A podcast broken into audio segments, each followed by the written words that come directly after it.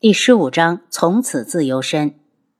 轩辕志，楚清瑶以为自己出现了幻觉，那个将自己救下，同时一剑削下敌人脑袋的，如同天神一样高大的男子，怎么那么像轩辕志？他睁大眼睛看着威风凛凛、大开杀戒的男人，他前一刻还那么虚弱，连站都站不起来。这人绝不是他，还愣着干什么？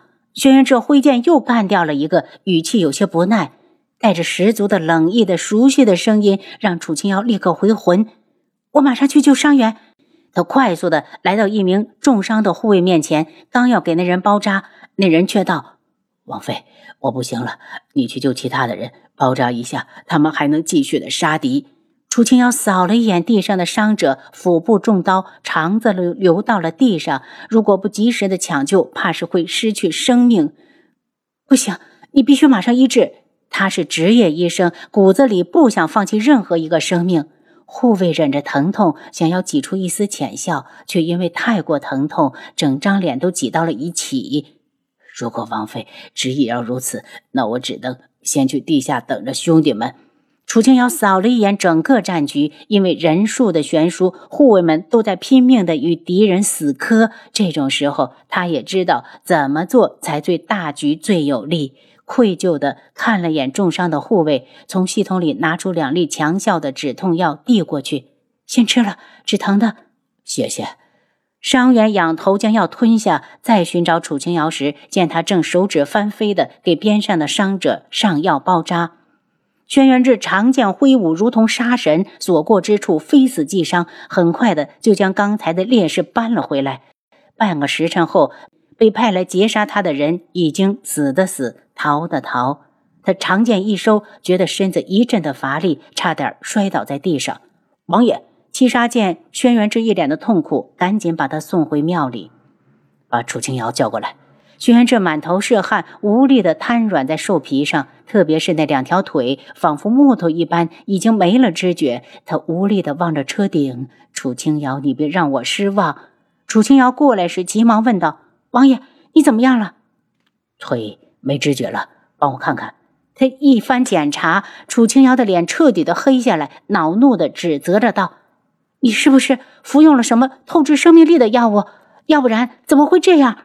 你是不是不要命了？”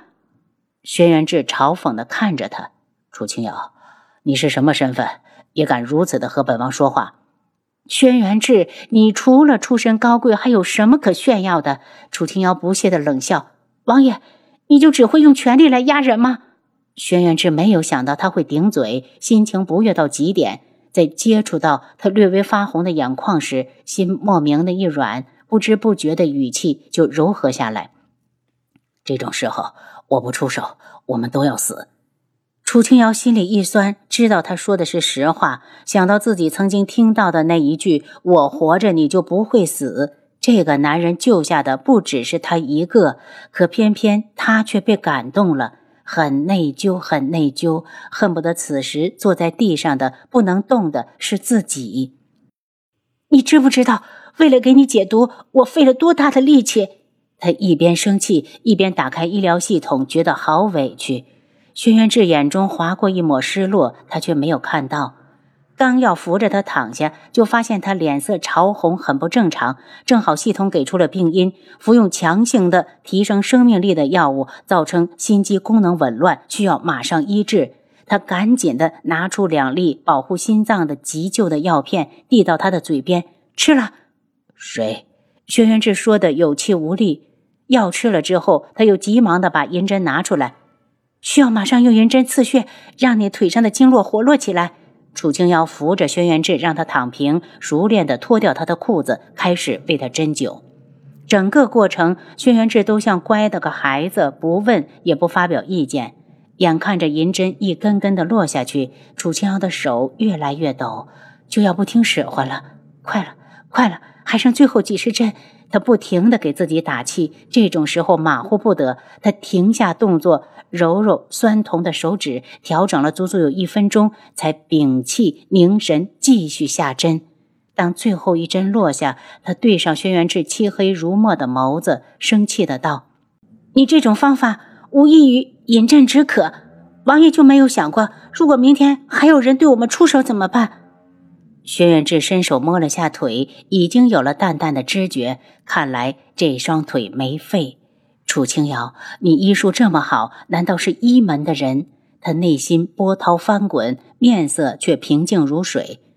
我能站起来一次，就能够站起来两次。楚清瑶恼怒的冷笑，这种人油盐不进，简直不可理喻。随便你。希望王爷还有命走到北域。他没好气的将药箱推到一旁，给自己腾出一块地方躺下。他现在可是连根手指都抬不起来了。楚清瑶，轩辕志的声音很平静。楚清瑶虽然听到了，却不想开口。轩辕志也不介意，继续往下说：“楚清瑶，这几天辛苦你了。过了今晚，我就让七杀护送你离开。”声音在这里停顿半天，又道。你想去哪儿都成。楚清瑶一愣，他这是什么意思？是知道自己没命走到北域了吗？他心里堵得难受。这两场仗打得惨烈，护卫已经折损了大半。他是胆小，可他不想走。如果此时他逃了，他这辈子都会瞧不起自己。深吸了口气，问道：“轩辕志，真的，我想去哪儿都可以，哪怕我不回王府，可以。”如果你有命活下去，从此就是自由身。轩辕志的声音在旁边传来，带着金铁一般的坚定。我不会走的。楚清瑶的回答让轩辕志很意外，却没有再说什么。积攒了一会儿力气，他从地上起来，外面还有一地的伤员在等着他。天亮时，楚清瑶才揉着酸痛的腰，吃力的直起身。这劳动强度简直不把他当人。可细一想，好像也没人逼他非救不可，是他自己逞强，觉得每个生命都应该被尊重。七杀提着药箱将他送回车上，看着马车缓缓启动，楚清瑶心里很难受。还活着的护卫，基本上人人身上挂彩，就没一个完整的。如今的情况，他们只能抓紧时间上路，谁也不知道下一波袭击会在什么时候来临。轩辕志因为体力严重的透支，正虚弱的睡着。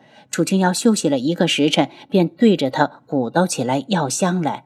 两个时辰之后，他满意的合上药箱，但愿这东西能够保大家一命。他掀开车帘，对着七杀招手。